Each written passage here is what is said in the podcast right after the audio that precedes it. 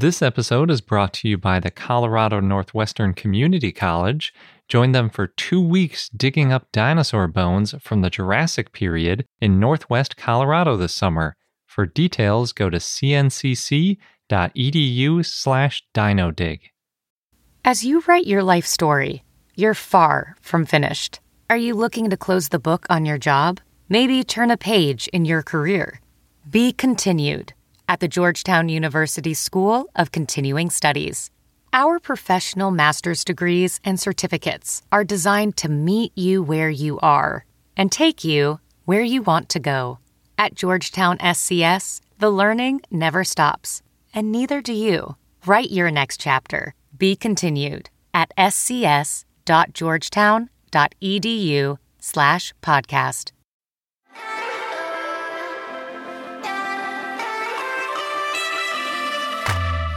Hello and welcome to I Know Dino. I'm Garrett. And I'm Sabrina. And today, in our 409th episode, we have a bunch of news, including what was probably the biggest dinosaur discovery of the summer, I think. You think so? It was the one I saw the most news about when I wasn't even looking for dinosaur news. So You're also a bit biased on this one, I would maybe, say. maybe. There were a few really big dinosaur stories this summer. That's true. Yeah. We also have Dinosaur of the Day Microvenator or Microvenator. I mean, I could also argue that the dinosaur I'm covering today was the biggest one of the summer. Oh, I don't know which one it's going to be. That's exciting. and we have a fun fact that we're going to do together. Yay! Getting Garrett back involved in the fun facts. Hey. But before we get into all that, we want to thank some of our patrons for helping us to keep the podcast running. And we have seven new patrons to thank this week, awesome. catching up from everybody who joined this summer.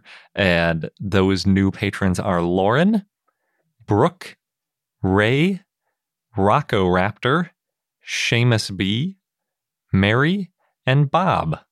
Thank you all very much for joining at varying shout out levels. Everything Mhm. at the Ankylosaurus level and up gets you a shout out. So I don't even know how many of these people realize they were going to get a shout out because they might have been joining for ad free or for the book perk or th- things like that. But Well, yeah. hopefully this was a fun surprise. yeah. and then rounding out our shout outs, our three random winners are Eric, Chris, and Evelyn and Frankie. Amazing. Thank you so much, everybody, for supporting us. I- that really is what keeps this show going. So, jumping into the news, I'm kicking it off with what I think was probably the biggest discovery of the summer. To be debated. It's probably mm-hmm. it's definitely a contender. yeah. So, this new discovery was published in Scientific Reports, which is open access, which means if anything sounds interesting to you, you can go to the link in our show notes and you will see all of the pictures of this creature in all its glory. and it was written really building it up. is, is really cool. It was written by Facundo Riguetti and others. This new discovery was also published on my birthday, so happy birthday to me. it was a pretty good birthday present. Sci fi called it a quote, cross between a Stegosaurus and T Rex. And others said that it looked like a T Rex covered in armor, other comparisons to T Rex. I think most of the reason people do that is because if you put T Rex in the headline, more people click on it, but also probably because it had pretty small arms. Although, as we talked about recently, small arms are very much not unique to T Rex. Right. Lots of dinosaurs had small arms. But what's a little different about this one is it is dog or cat sized, as a lot of headlines also pointed out. And as we were saying last week, big heads and small arms go together in carnivores, but that's not really at all the story with this dinosaur. So it turns out this dinosaur is most likely a Thyreophoran, which is the group that includes stegosaurs, ankylosaurs, and more basal members like Scutellosaurus and Scelidosaurus. So those are almost all, if you think about stegosaurs and ankylosaurs, usually quadrupedal. They Mhm. have long front limbs. They're herbivorous, so they don't have big heads. They don't meet that normal body plan of big carnivorous head, Mhm. small front arms. But it definitely has that sort of body proportions. So out of those, I'd say the new dinosaur is closest to Scutellosaurus. That one kind of has shorter front limbs, and Scutellosaurus was also small, probably dog sized, I think is a good description, in that like one to two meter length sort of range. Although, you know, that's a lot longer than a dog. Most of that's just skinny tail. Right. Weight wise, it's like probably the same as a cat. When I hear a dog and cat size, I think, oh, that would have been a good pet. yeah, it wouldn't have been though. it would be uh, like having a giant bird, like maybe like an emu running around your house or something. oh, yeah, that's not great. Maybe an outdoor pet. Could be an outdoor pet. Okay, yeah, if you had a big enough yard. Yeah, because people have emu as pet and they enjoy that. So yeah, they it could work in that way. Scutellosaurus was also armored like this new dinosaur, but Scutellosaurus had a pretty long and slender head, so it didn't really look like a T-Rex or really any theropod. It, it clearly looks like what you might expect a early Thyreophoran to look like before evolving the big plates on its back if it was going to be a stegosaur or all the armor if it was going to be an ankylosaur and its arms just weren't in the quadrupedal because the earliest dinosaurs were bipedal so it's like okay yeah it still had short arms so i should probably say what the new dinosaur is it's the new dinosaur is named Jakapil kaniukura and Jakapil, I think is how you pronounce it. I'm guessing in South America, they probably pronounce it Jakapil because it starts with a J. And they gave a little bit of a pronunciation guide, but it's not quite clear how you're supposed to pronounce the J. I think they probably realize that depending on where you are, you're going to pronounce it differently, and Mhm. that's fine. So, Jakapil means shield bearer in Puelchian or Northern Tehuelchian languages, and shield bearer is the literal English translation of Thyreophora. So they basically did that move where they took the local languages and translated what it is, hmm which I think is cool. It's nice and descriptive that way. Yeah, I think Jakapil sounds pretty cool too, or Mhm. Jakapil. I might go with Jakapil. I kind of like the way that sounds better. And then Kaniukura means stone crest in Mapudungun, and that quote refers to the diagnostic ventral crest of the mandible, end quote, which basically means it has a big crest on the bottom of his jaw That's what the unique feature is. Yes. And it gives it the appearance of a deeper jaw than it actually has. Oh, so it looks more menacing. Yeah. And it it does have like a fairly deep jaw, even without that crest, but it definitely gives it more of that like T-Rex skull proportion of like a big head, even though it isn't really that big of a head. Although maybe that has to do with its smaller arms. Maybe it weighed a little bit more with that big bony crest. Yeah. Hard to say. Both Mapudungun and Tehuelchian languages are spoken in North Patagonia, where the dinosaur was found. And they found fragments from throughout the body. So they found a couple vertebrae, pieces of the legs and arms, and even a little bit of the hand, pieces of the hips, a bunch of osteoderms, the tooth bearing part of the skull. So kind of like the lower, like the palate, basically, missing pretty much all the top and back of the skull, unfortunately. They did find, though, a nearly complete jaw that has that diagnostic ridge on the bottom. And they found a bunch of leaf shaped teeth that are typical of Thyreophorians and also a lot of other ornithischians. So, presumably, it's an herbivore or maybe an omnivore. But yeah, definitely wasn't an apex predator or really a predator hmm as a primary function. It also had armor, so seems like the herbivores tend to have more armor. Yeah, that's definitely true. The most noticeable feature is how deep the jaw appears, even without the crest. It is pretty deep for a Thyreophoran. It's not deep compared to something like a Tyrannosaur, but well, it is hard to compete with that. yeah. It's reconstructed in a typical bipedal dinosaur stance. It reminds me mostly of a tiny armored herbivorous Carnotaurus. is it because it's got small arms? yes, and it also has that deep head, and the head isn't really the same proportions of a T Rex. It's closer to like an abelisaurid. hmm And I think an abelisaur is sort of what it looks the most like. Hmm. If it wasn't for the teeth, you might think it was an, an abelisaur that had armor on it. And there are some details of the skull too that make it pretty clearly an ornithischian. Its osteoderms are quote unquote extremely low compared to other basal thyreophorans. Basically, they describe them as plate like, and only a few have prominent ridges down the middle. So they're kind of flat. Yeah. So essentially, they're long and low, I guess. Mhm. you could almost think of them like a stegosaurus plate against the body rather than sticking up out of it, since Hmm. those are also osteoderms. All right. Although Jakapil is small, the authors consider it a subadult, so it would have likely grown bigger, although not by probably all that much, because in the supplemental material they talk about how they found seven growth marks in a rib, which would mean it's at least about seven years old, compared with the adult size of a stegosaur being around 13 years old. hmm And some other thyreophorans they said were more like eight years. So they didn't find that stacking up of growth rings getting really close together at the outside of the rib. But based on the number of years, it might have been approaching its full size. It's just another example of why it's so great that we have so many fossils from so many different animals because then you can make these comparisons and Yeah. come up with these hypotheses. Yes, definitely. But it does mean that when all these articles are saying dog or cat size, like it might have been bigger. Yeah. So this individual, so like this Jakapil, yes, Mhm. was small, but we don't know that all of them were this small. Right. And if it lived longer, it might have gotten bigger. Yes, exactly. They also only found two growth marks in an osteoderm. So you might think, oh, well, that's sort of inconsistent.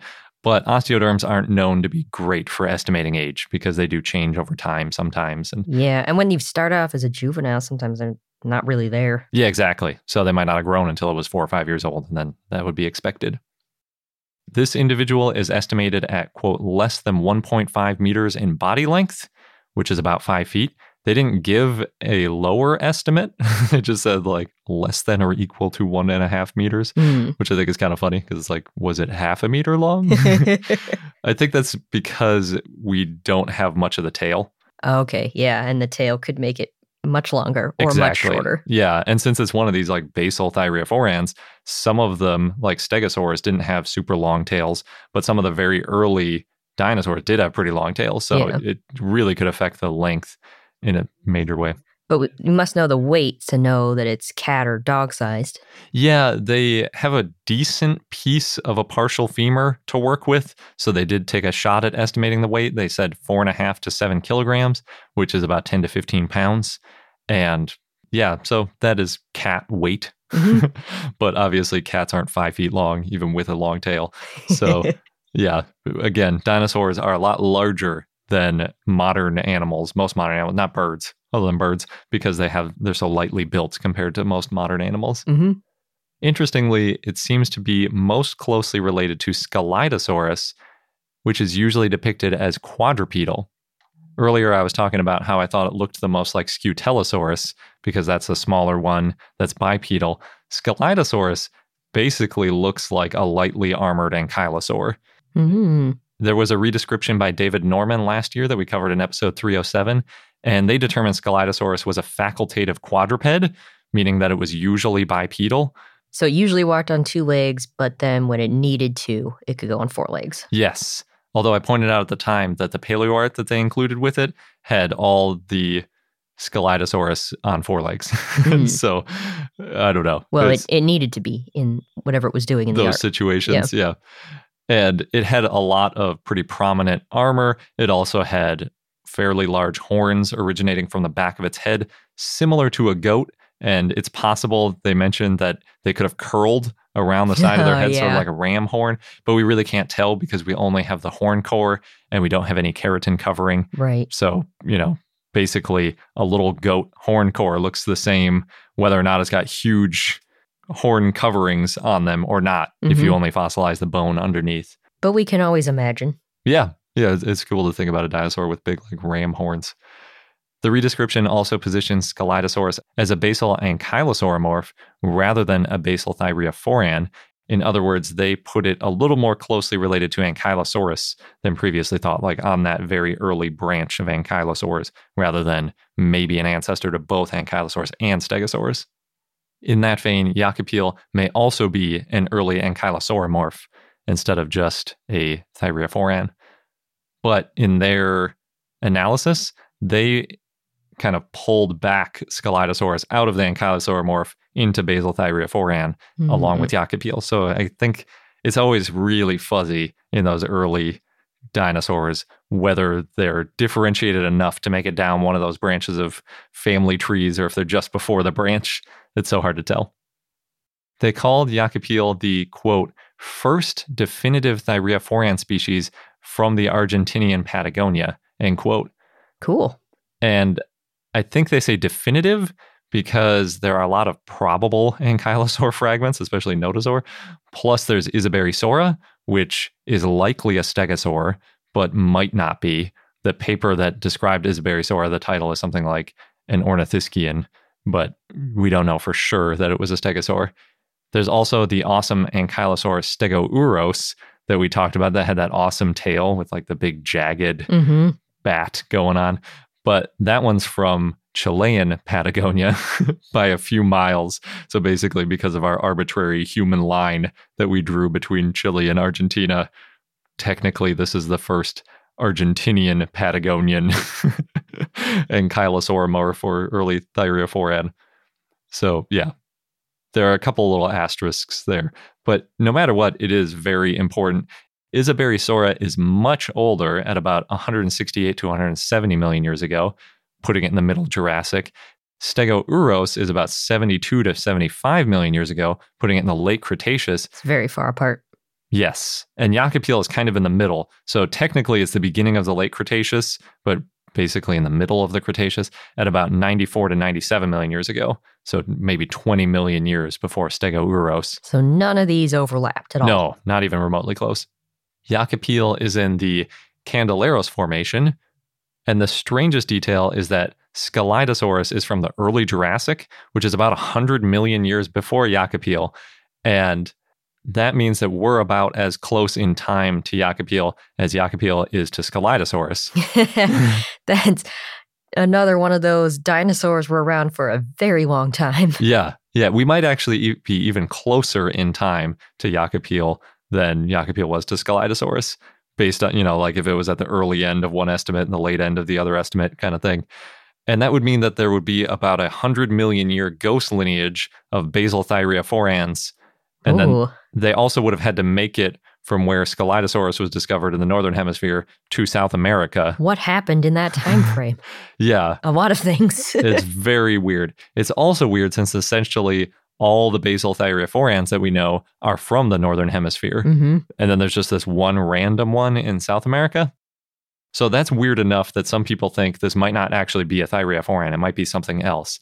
Susanna Maidment suggested on Twitter that Jakapil might be an early ceratopsian. hmm We are missing again the top and back of the skull, which is the part that you need in order to see if it had a frill or any horns like a ceratopsian, or if it had those horns on the back of the head hmm like Scelidosaurus.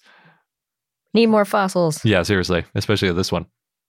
Some of the features that look unique for a thyreophoran are pretty common in ceratopsia and also in other ornithischians. Although, again, there are not really any ceratopsians from South America either. So it's like it's either a really surprising ceratopsian or a really surprising thyreophoran. Those are the main contenders. Plus, armor on a ceratopsian would be a little bit surprising, although not impossible, because lots of, you know, even sauropods sometimes grew armor in random little groups. So it, it's been known to happen. No matter what, it's a weird dinosaur from a group of dinosaurs not really known from South America. And assuming it's not a chimera, since the remains weren't articulated, but they were found in close proximity, then it should hold up as a dinosaur somewhere. hmm But there is that chance that because these, they said they were found in an area of like one meter by one and a half meters, which is like three by four to five feet. That's where all the fossils were found, which is close. But since they weren't actually in the orientation of an animal, Mm. it is possible that like two animals fossilized together. But either way, this jaw is something we've never seen before. So at the very There's least, something new. Yes, there is definitely something new. And I don't think the bones are on display, but they are stored at the Carlos Ameghino Provincial Museum in Rio Negro province in Argentina. So if you are in the area, you might be able to see it. It's pretty cool. And there's tons of paleo art. I did a Twitter search to see it, you know, what different paleontologists were saying about this. Mhm. And I found so many artistic interpretations of Jakapil. It's a fun one. It's really cool. Yeah, it's spelled J A K A P I L. If you want to search it, it's really cool. I definitely, I don't know which one would be cooler, actually, if it would be cooler as a thyreophoran or a ceratopsian. I love the idea of an armored ceratopsian. Mm-hmm. That's super cool. But I also love the idea of this ankylosaur that just showed up out of nowhere and it had like a hundred million year ghost lineage. Right. I would love to know if it had ram like horns. yeah. And we know it had those tiny front arms too, Mm-hmm. which is so weird because it's so late, right? It's in like the middle Cretaceous and things, Yeah, what were they doing? herbivores just didn't have short forelimbs at that point in time, really. So it's very strange, but very cool. Say even more surprising than Stegouros, which was already very surprising. And now we're going to pause for a quick sponsor break. But when we get back, Sabrina's going to tell me about what she thinks might have been the biggest dinosaur discovery of the summer. This episode's brought to you by the Colorado Northwestern Community College, where you can become a part of the scientific process. As a participant, you can go on a real life dinosaur dig, and you'll be helping to advance science and our understanding of the ancient world. What's really cool is that the fossilized bones that are being excavated, they're public and they're going to be displayed and preserved for future generations to study and admire. Yeah, we've mentioned how that's a really important part of the scientific process, not just getting them out and describing them once, but keeping them and preserving them so that future questions and future scientists can take a look at those bones to answer new questions and validate results. And the site is special and also near and dear to me because it's in the Morrison Formation, known for the sauropods, Mm-hmm. of course, of the Jurassic time. And it represents one of the best bone beds ever found in the saltwash member. Yeah, the current interpretation is that the site was the result of a brachiosaurus sort of jamming up a river and then other carcasses piling up behind it. Oh no. and that's how we got a bunch of different types of dinosaurs all fossilizing together. So, oh no, but also, yay. Good for us as scientists. hmm And dinosaur enthusiasts. yes. So there are two scheduled digs if you want to get involved with getting these bones out of the ground. You can go from July 6th to July 20th or from July 22nd to August 5th. Head over to cncc.edu slash dinodig. You'll get all of the details. Just make sure that you register online by May 31st. And again, that is cncc.edu slash dinodig, D I N O D I G. Across America, BP supports more than 275,000 jobs to keep energy flowing. Jobs like updating turbines at one of our Indiana wind farms and producing more oil and gas with fewer operational emissions in the Gulf of Mexico. It's and, not or. See what doing both means for energy nationwide at bp.com slash investing in America. All right, now onto my news item, which is about a new, very large spinosaur that was discovered on the Isle of Wight in England. And I think this one's a contender. Maybe it wasn't as talked about over the summer because it's unnamed, but it literally was huge. Oh, I see. That's what you're going for. also, spinosaurs in general, people talk about a lot. they do, yeah. So this was published in PeerJ by Chris Barker and others. And it was big news in June when it came out. Again, it's an unnamed spinosaurid, also known as a Spinosauridae indeterminate. They know it's a spinosaur because it had a number of spinosaurid features, including small grooves on the top of the tail vertebra. They also know it's definitely a new species, but there's just not enough unique features found for the authors to give the dinosaur a name. So instead, they referred to it as the White Rock Spinosaurid, and it was found in an area known as the White Rock Sandstone. So they, I'm guessing they didn't find the skull. If you're talking about the unique features in the tail vertebra, Yeah, no skull or teeth, but they did find vertebrae from the neck, hips, and tail, and rib and limb bone fragments. nice. But we do know that the Isle of Wight, aka Dinosaur Island, Mhm. has spinosaurids because we talked about those two, and now I can't remember Ceratosuchops. And Riparovenator. Yeah, but those were only known from skulls, so or partial skulls. hmm So it's very possible that if you have only partial skulls and then you have only postcranial stuff, that it could be one of those. I mean, you're you're jumping ahead for me because this discovery helps support the idea that Spinosaurus started in what is now Western Europe and then spread across to what is now Asia, Africa, South America because of those spinosaurs that have been found. There's also baryonyx. Oh yeah, Baryonyx is a good one. But we could probably tell this isn't Baryonyx because we do have some of the body of Baryonyx, whereas the ceratosuchops and Venator, we don't have those vertebrae from the body. Right, but we also know it's it's different. Oh, and ceratosuchops and Venator we covered in episode 358 if anyone wants to go back and listen. And it's the same team who named those two Spinosaurs that described the White Rock Spinosaurid. So, as I mentioned, it's very large. It's possibly the largest European theropod found so far. Hmm. They estimate that it's over 10 meters or 33 feet long. Definitely too big to be a pet. that is big. Well, it's also going to be a, a, carnivore. Yeah. And it needs like a specialized river yeah, or lake ecosystem. There's a lot of reasons there. Mm-hmm. now, as a spinosaur, spinosaurs in general, they had the long tails and the narrow snouts and the large claws, so you can kind of guess at what this one might have looked like based on that. It was found in the Vectis Formation on the southwest coast of the Isle of Wight. And in the paper, it's described as a quote, gigantic tetanurine theropod that had, quote, enormous dimensions similar to those of the Spinosaurus holotype and exceeding those of the largest European theropods previously reported, end quote. Yeah, I was just thinking, I'm not great with what was discovered in Europe versus Northern Africa, mm. but I can't think of any particularly huge theropods from Europe. The first one I think of is Megalosaurus, which was pretty big, but it, I don't think it was over 30 feet. I don't think so either. They didn't have any big tyrannosaurs, and I don't think there were any really big Carcharodontosaurids. I think those were all Northern Africa, like Giganotosaurus and all that stuff. So I think it's mostly Spinosaurids that are the contenders for and, biggest, especially by length. Yes, and Spinosaurids in general are pretty big. Yeah. Oh, they had some like Allosaurs too. Those might have been a little heavier, maybe in some mm. cases. So it depends what you mean by big. Yeah. So this white rock spinosaurid, it's the first one, first spinosaurid found from the Vectis formation. Not many dinosaur fossils in general have been found in that formation. They found a few ornithopod and ankylosaur and indeterminate theropod individuals and some tracks. Of course, a lot of dinosaur fossils have been found in the Wessex Formation on the Isle of Wight. Hmm. This dinosaur is from the late Barremian, about 129 to 125 million years ago. Oh, yeah, that's a little early for a spinosaur. Yeah.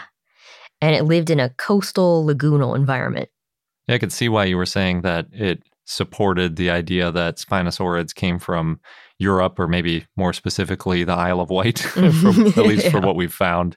In that case, it might be more like the Isle of Wight has the rocks from that age, not that there's that very specific area where the very first right. spinosaurs were. But that's like almost 30 million years uh, at the longer end earlier than Spinosaurus, which is pretty early. Yeah. What were they doing emerging out of these rivers and lagoons? Just imagine like a crocodilian because those were around for a long time and it's mm-hmm. like getting up out of the water and it just keeps having more and more leg and body below it. Like, what? yep. What's cool about this specimen is there's bioerosion on the bones, and the authors think that means that there are traces of invertebrates, it's most likely beetles and their larvae, that were feeding on the bones. The author said it was possibly harvesting behavior. Hmm. So they probably ate the bones before the fossils were buried. Interesting. Yeah, so harvesting behavior. So I guess they were gathering up little bits of bone. Yeah, well, the larvae need to eat as opposed to i guess nesting behavior where sometimes they like bury things in there like how flies do? Yeah.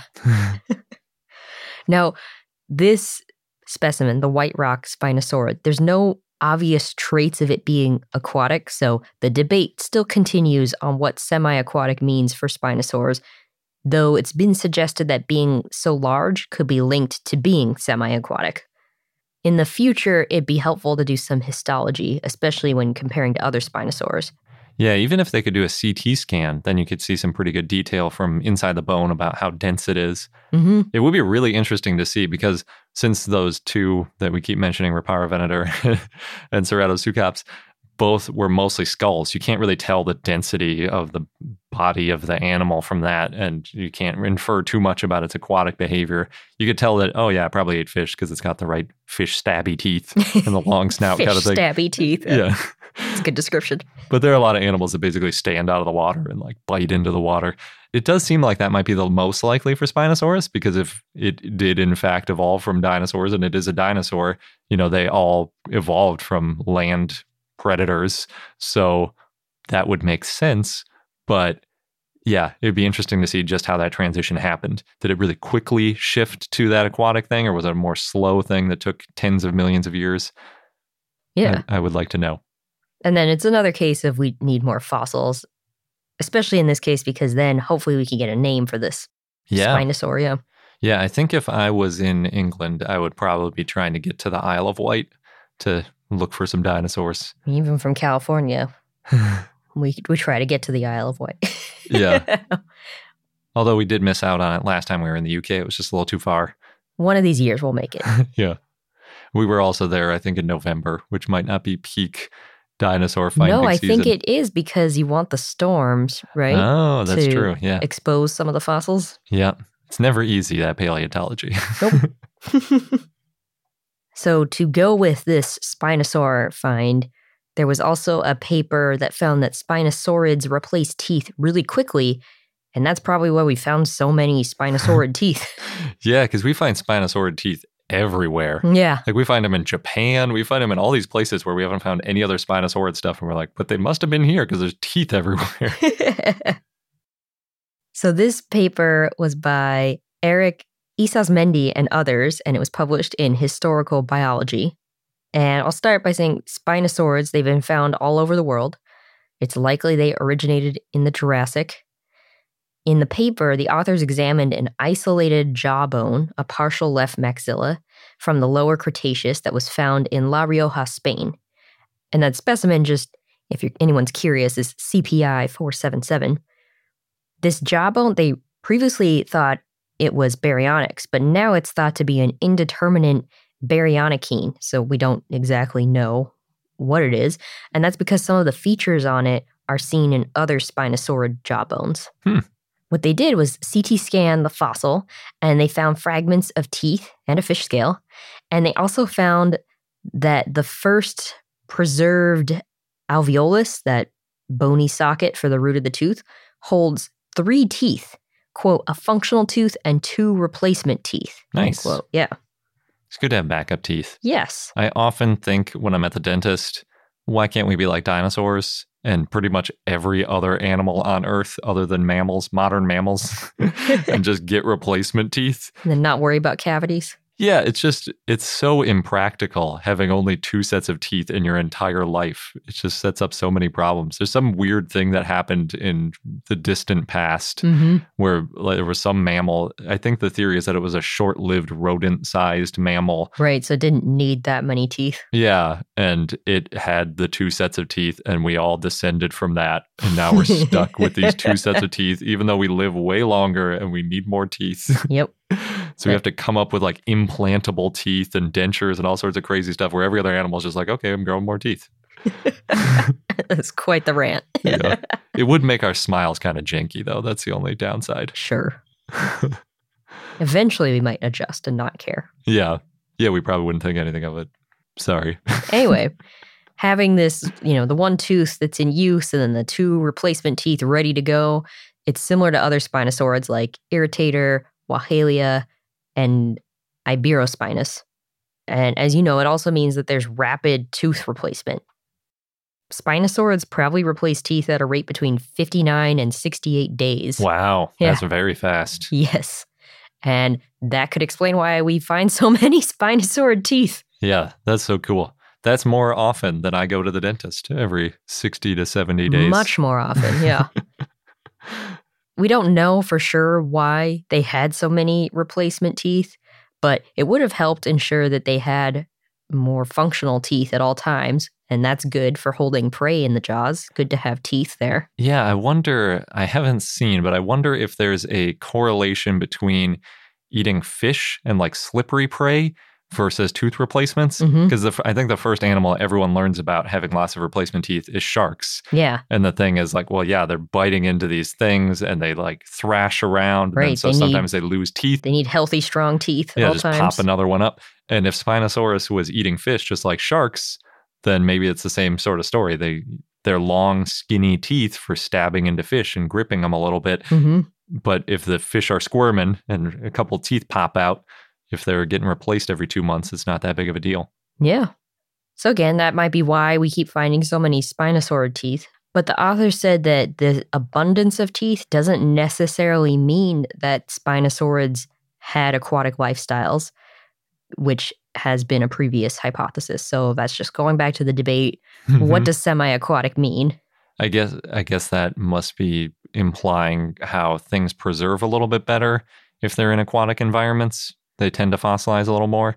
So people, I guess, in the past have said, "Well, we're finding all these teeth, so that means they were probably in aquatic environments where the teeth are likely to fossilize." I think so. But these researchers are just saying, like, no, there are just so many teeth that Not it didn't have to be in an aquatic environment in order for them to fossilize. Yeah. I mean, maybe they were aquatic or semi-aquatic, but there's still a lot to be discussed there. Yeah. I think it's fair to say at this point they were semi aquatic because they clearly have specialized teeth for eating fish. Yeah, it just goes down to how do you define semi-aquatic? Yeah. And I think even in that case, it's like they were probably biting things in the water. So it is likely that they were losing their teeth in the water. hmm And that does mean they're more likely to fossilize. But also, it's just a double whammy then. You've got the teeth falling out in the water, and you've got the fact that they were replacing teeth every two months. So that's just tons of teeth everywhere all the time. I mean, it's good for us because it's cool to find their teeth. Yeah. It's like the only real dinosaur fossil we have is a spinosaur tooth that we got at a museum in Japan hmm because they're, they're so common that you can get them pretty cheap in a lot of places. It's true. Moving on to some museum news. The Oxford University Museum of Natural History is rerunning a lecture that J.R.R. Tolkien gave in 1938 about dragon lore and dinosaurs. Oh, cool. Yeah. So they're going to feature his original slides and supporting specimens and documents. And then after, there's going to be a panel discussion about the social impact of dinosaurs, the ecology and evolution of extinct animals, and other stuff. It's free to attend. You do have to book tickets in advance. And the event's taking place on December 13th. So if you're in the area, book your tickets now. It's only in person. There's no online option. I know I looked. I was hoping it'd be online too. Oh man, I want to go to that so bad.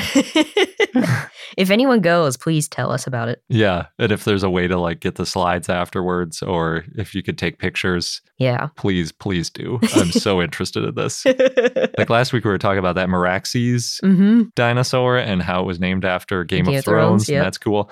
But all of those dragons and like all that fantasy stuff is based on Tolkien. He's the like original guy for all of that stuff. Like even the idea of like elves being tall and like shooting bows and arrows, that was him.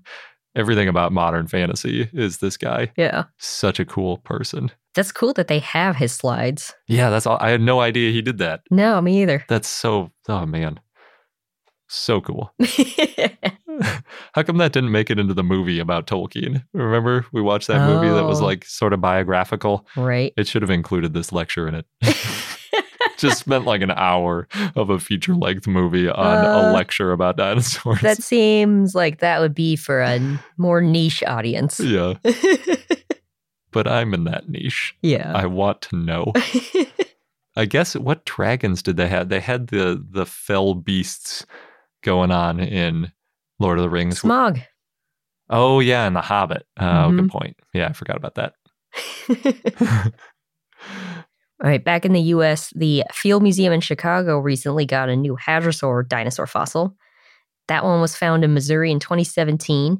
It's about 35 feet long, or 10.6 meters.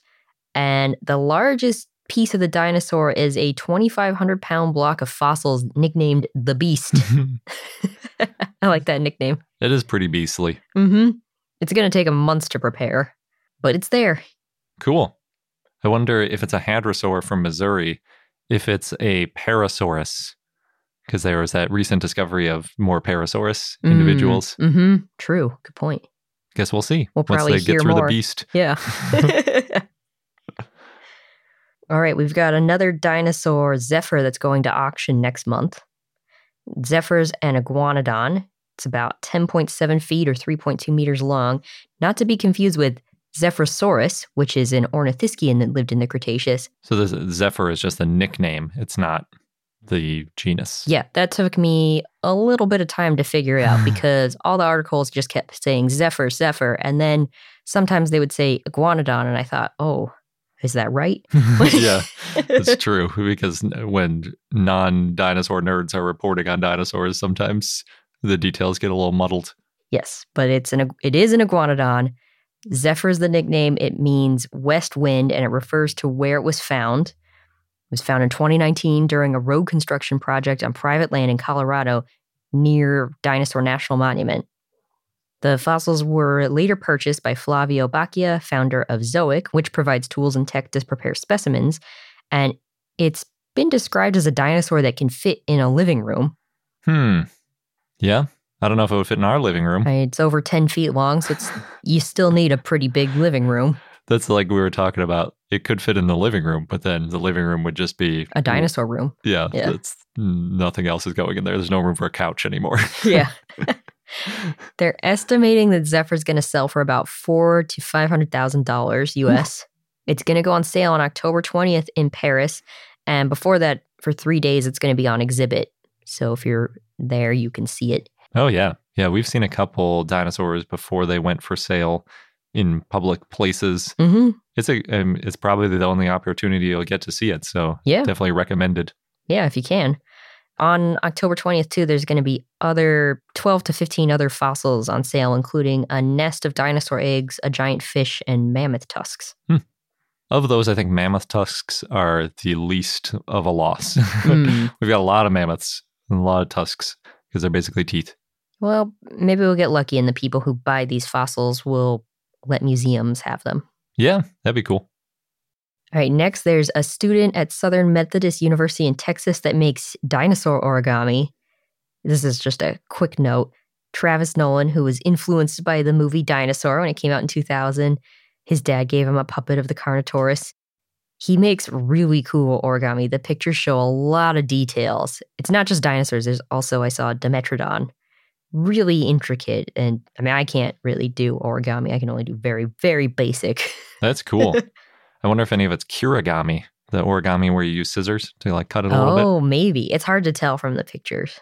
You can do a lot more fancy stuff Mm-hmm. easier if you can cut every once in a while. Either way, uh, definitely look at these pictures if you can. They're really impressive. Nice. And then last, there's a new trailer for Marvel's Moon Girl and Devil Dinosaur. Again, that's about 13 year old Lunella and her devil dinosaur, and they defend the Lower East Side of New York.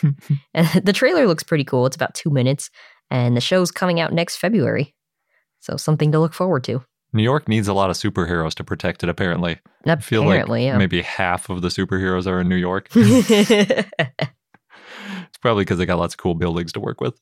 and it's where the creators are from. Yeah. That might be more of what it is. Yeah, Sort of like how all the video games are based in San Francisco. all right, we're going to pause for one more quick sponsor break, and then we're going to get into our Dinosaur of the Day microvenator or microvenator, and then onto our fun fact. Hey, it's Kaley Cuoco for Priceline. Ready to go to your happy place for a happy price? Well, why didn't you say so? Just download the Priceline app right now and save up to 60% on hotels. So, whether it's Cousin Kevin's Kazoo concert in Kansas City, go Kevin, or Becky's Bachelorette Bash in Bermuda, you never have to miss a trip ever again. So, download the Priceline app today. Your savings are waiting. Go to your happy place for a happy price. Go to your happy price, Priceline. CarMax is putting peace of mind back in car shopping by putting you in the driver's seat to find a ride that's right for you. Because at CarMax, we believe you shouldn't just settle for a car, you should love your car. That's why every car we sell is CarMax certified quality so you can be sure with upfront pricing that's the same for every customer. So don't settle. Find love at first drive and start shopping now at CarMax.com. CarMax, the way car buying should be. And now onto our dinosaur of the day, Microvenador, which was a request from Ewan via our Patreon and Discord. So thanks. You do prefer the British pronunciation, don't you? Uh, ever since we went to Australia and I heard about Australovenador, Yeah. Yeah.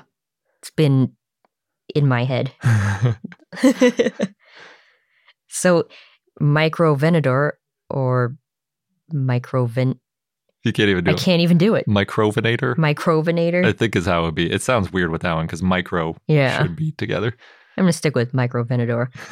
it was an Oviraptorosaurian theropod that lived in the early Cretaceous in what is now Montana in the US in the Cloverly Formation. It looked kind of like Oviraptor, you know, walked on two legs, it had a long tail, long arms, large claws. It's estimated to be 4.3 feet or 1.3 meters long. The holotype, which is AMNH 3041, is most likely a juvenile based on it having some unfused bones so the adult probably grew larger. The fossils were found in 1933 by Barnum Brown as part of a field party from the American Museum of Natural History, and Barnum Brown thought that there were Deinonychus teeth that went with the holotype.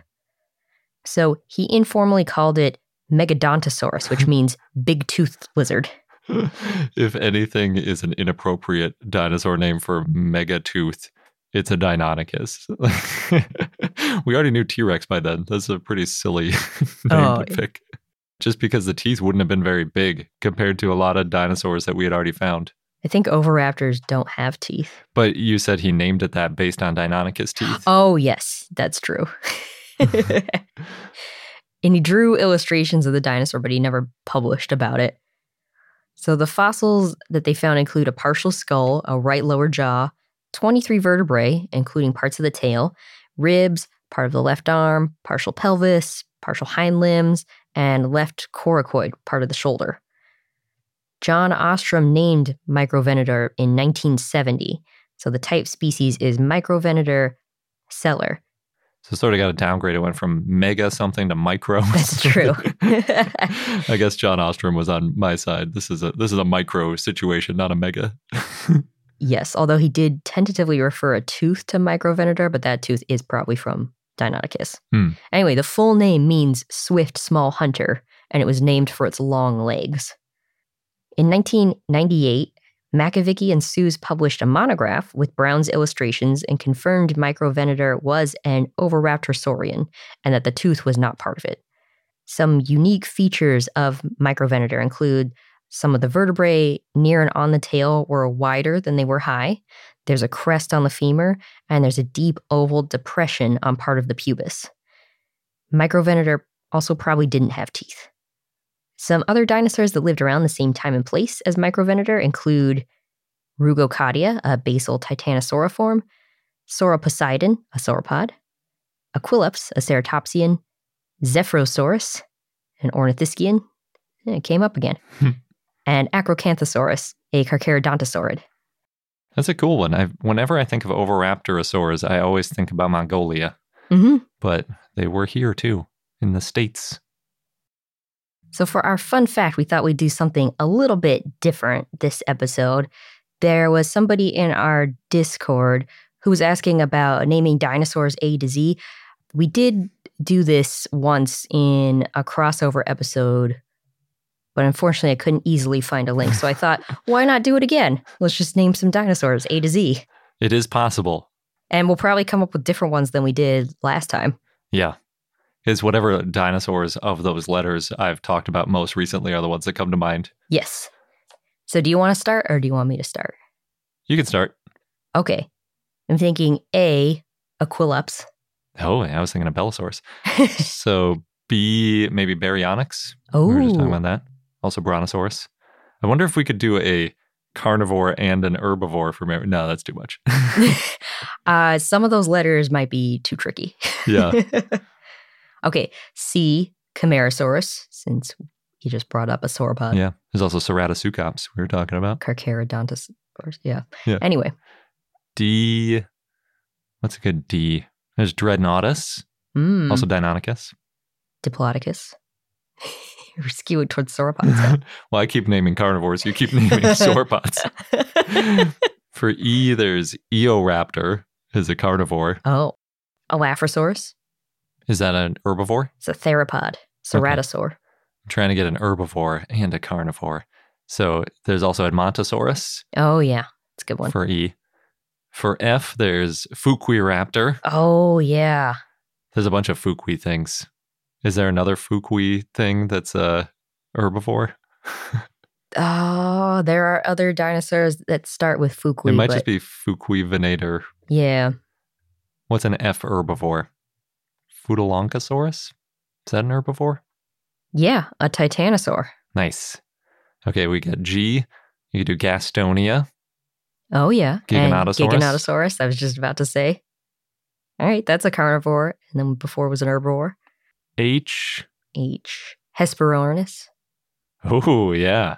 Yeah, getting into the birdy ones. Yeah. So I think that would count as a carnivore. And Hadrosaurus. Oh, yeah, obviously. How do we miss that one? or how did I miss that one? I. I. Oh, boy. Iguanodon. Okay. And for a carnivore, I feel like there's an ichthyovenator. there is a Spinosaur. Yeah, I thought so. Okay. Nice. Okay. J.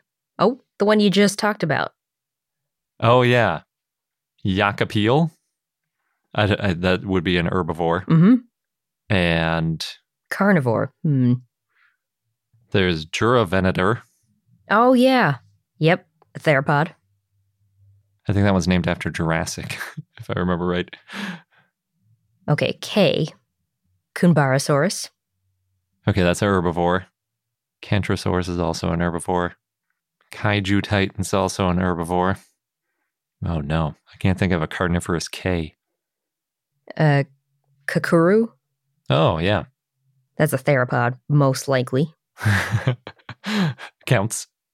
Okay. L. Lufengosaurus. That's a herbivore, right? I think that's a sauropodomorph. A Massospondylid. Yeah. I'm gonna go with Leaellynasaura. Isn't that an herbivore? It might have been, The Hypsilophodont. but that might have been an omnivore. So I can't think of anything else. So I'm just gonna sneak it. There's Latenivenatrix, oh, okay, there we go. That's better. Or Latenivenatrix, a Troodont. For M, there's Massospondylus. that's a herbivore, right? Mm-hmm. And Majungasaurus. Oh yeah, good one. Let's see for N, Nigersaurus is a herbivore. Nothronychus? Is that a carnivore? No, it's a therizinosaur. Yeah, I didn't think it was carnivore. I knew the Nicus was claw, but it's uh, got the huge claws without eating. I knew it was a therizinosaur. I just couldn't remember if that for sure meant herbivore, although I should have, because therizinosaur, and also that's been a dinosaur of the day. What's another N? Carnivore. Oh, probably Nyasasaura, if that counts as a dinosaur. Nyasasaurus. Yeah, because it was so early, it was almost certainly a carnivore. Oh, yeah. We'll take it. O should be easy. You were just saying Oxalia, although you pronounced it probably better. Wahalia. Yeah, that's a carnivore for sure. And Ornithomimus.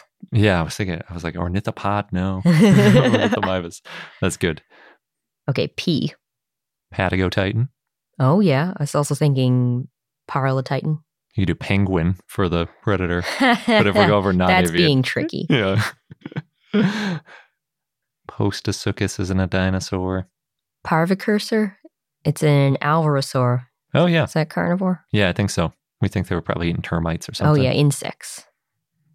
Okay, Q. Oh, boy. Twangosaurus. That's that Pinocchio Rex one. Okay, so that's a carnivore. And oh man, Q is not an easy one. Oh, Qantassaurus. Yeah. I get, I think that one might have been an omnivore, but we'll, we can go with that one being an herbivore. It's an ornithopod. Yeah. we saw a statue of that in Australia. Mm-hmm. Okay, R. Rhabachiosaurus. Rabacosaurus. Rhabachiosaurus, yes. That's an herbivore, right? Yeah, And that one's a sauropod. I was going to say Riojasaurus, but I think that's also an herbivore. Yeah, a sauropodomorph. Funny how we default to sauropods. There's just so many of them. a lot of times, if there's a place, there's a, a sauropod named after it. What other R's are there? Rahasaurus Oh, and a belosaur. good. It's a good one. Or Rajasaurus, perhaps. Oh, yeah, Rajasaurus. Was used to how we were pronouncing some other dinosaur names. Yeah. For S, there's Struthiomimus, I think would count as an herbivore. And we were just talking about Scorpiovenator Oh, yeah. recently. That's a good That's one. a carnivore. T, well, Tyrannosaurus. You got to do Tyrannosaurus and Triceratops. Goes right go. along with it. Easy. Now you. Utah Raptor. Mmm, that's Utah one. Ceratops. Perfect. V. Weren't you just talking about Vallibonavenatrix? Maybe I was just reading about that for something else, but that's another Spinosaurid. Oh, I was going to say Velociraptor. Okay, so we got two carnivores. Need an herbivore. We do. I've got one, Vagaceratops. It's a ceratopsian. Oh, yeah. I was trying to think of a Ceratopsian. Kept getting stuck with you. w. Wendiceratops. Oh, good one. Now I'm on the Ceratopsian mind track. Wulong. That's a dromaeosaur. Nice. X. Ooh, that's tricky. There's a Xenoceratops, Okay. ceratopsian. And there's, I know there's a Chinese one. There's a few, I think. Just have to remember the names. yep. There's Xiaosaurus, Okay. an ornithischian, That one's a carnivore? herbivore. Was the last one a carnivore? Yes. Okay, good. Oh wait, no, it wasn't. It was a ceratopsian. Okay. So we got we got to find a carnivorous X. Okay. Xiongguanlong. That's a tyrannosaur. I knew there would be something starting with show because it's a pretty common start for Chinese words. Mm-hmm. Okay, Y. E. E.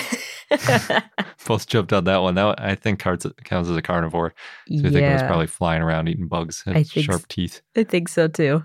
So an herbivore. Ooh, That should be easier. Oh, should it? Yutyrannus is another carnivore. Yamaceratops. Wow. Another ceratopsian saving the day. Yeah. I'm sure there's other Y ones. Okay, Z. Last one. Last two, at least. Oh, Zephyrosaurus. yeah.